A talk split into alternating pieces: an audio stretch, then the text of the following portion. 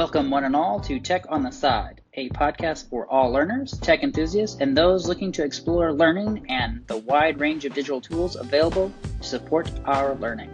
I am Jason P. Heisel, known across the internet as the Tech Spec. In this episode, we will be taking a closer look at add ons for Google Slides, learning spaces, typing, and more. Stick around, we may learn something new together.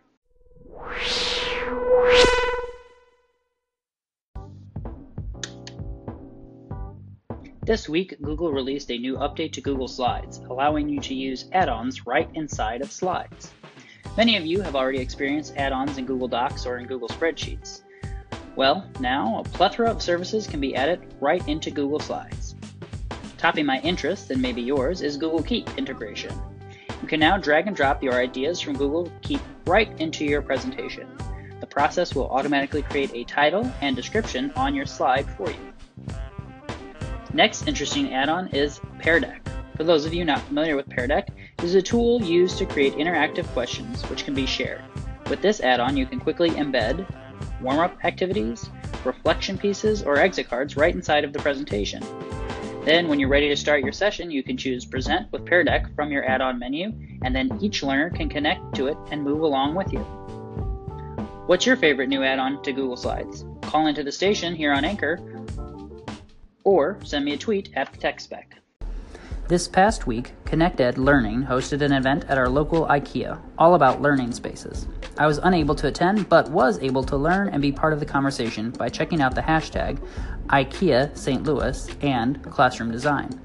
One tweet shared in the conversation from Melissa Helwig was You can't just throw some stools and bee bags into a classroom and say you redesigned your learning space. It must have a purpose. I was lucky enough to work with a group this past year, and learning spaces was one of the topics we discussed. Whether you are adding soft seating or new tables, the key element I learned in this process is that whatever the intended purpose you may have for a space, it should always be adaptable. It is rare when we as educators design a space with a specific purpose in mind and then have our learners come and use it exactly as we intended. So, when designing a space, allow it to adapt to the users and their needs.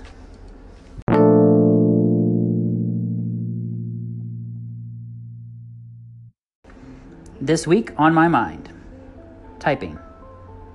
I've been working in the same middle school for many years now, and for the past many years I have always heard the same complaint kids just don't know how to type. Early in my career, I recall having groups of kids coming to the computer lab and loading the typing software and then practicing typing. As time progressed, however, and smartphones and tablets became more prevalent in the lives of our kids, I began to wonder what is the future of the keyboard? Will the skill of typing on a keyboard become something that only a select few will even explore, like calligraphy? It was two years ago when I remembered the first kid wrote a full page essay for a teacher in our building on their phone. I had been waiting for this moment to happen, and now I see it happen all the time. They load their Google Doc on their phones and type away as fast as their two thumbs will let them. What is the future of typing? Will it be in our home row or will it be in the speed in their thumbs? This week's tech tip is an oldie but a goodie. For those of you looking for a quick and easy way to back up your photos and videos and clear up some space on your phone, then look no further than Google Photos app. Once downloaded and logged into it, you can allow Google Assistant access to your camera and your camera roll and let the backing up begin. Google Photos allows you to have unlimited storage so long as you choose their high quality option, which allows for photographs at 60 megapixels and videos at maximum at 1080p resolutions. The key to success with Google Photos is to open the app. I like to load the app in the evening when I am charging it. Usually takes a short amount of time to back up a day's worth of photos, and then once it's uploaded, I can remove the pictures from my camera and free up space for my phone. Happy backing up. You know what that goat signals, my favorite segment of the show. Under caffeinated humor. Today is my birthday, so I thought it only appropriate to have a birthday joke. How does NASA organize a party? They plan it.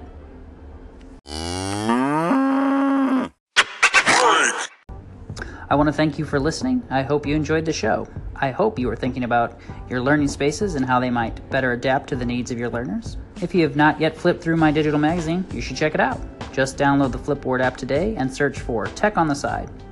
If you are listening here on Anchor, please favorite my station or subscribe to my podcast in your favorite podcasting app. Just search for Tech on the Side. You can find me on all of the social media apps as the Tech Spec. That's T H E T E C H S P E C. Be sure to check out my blog at thetechspecblog.blogspot.com. And as always, stay tuned and stay connected.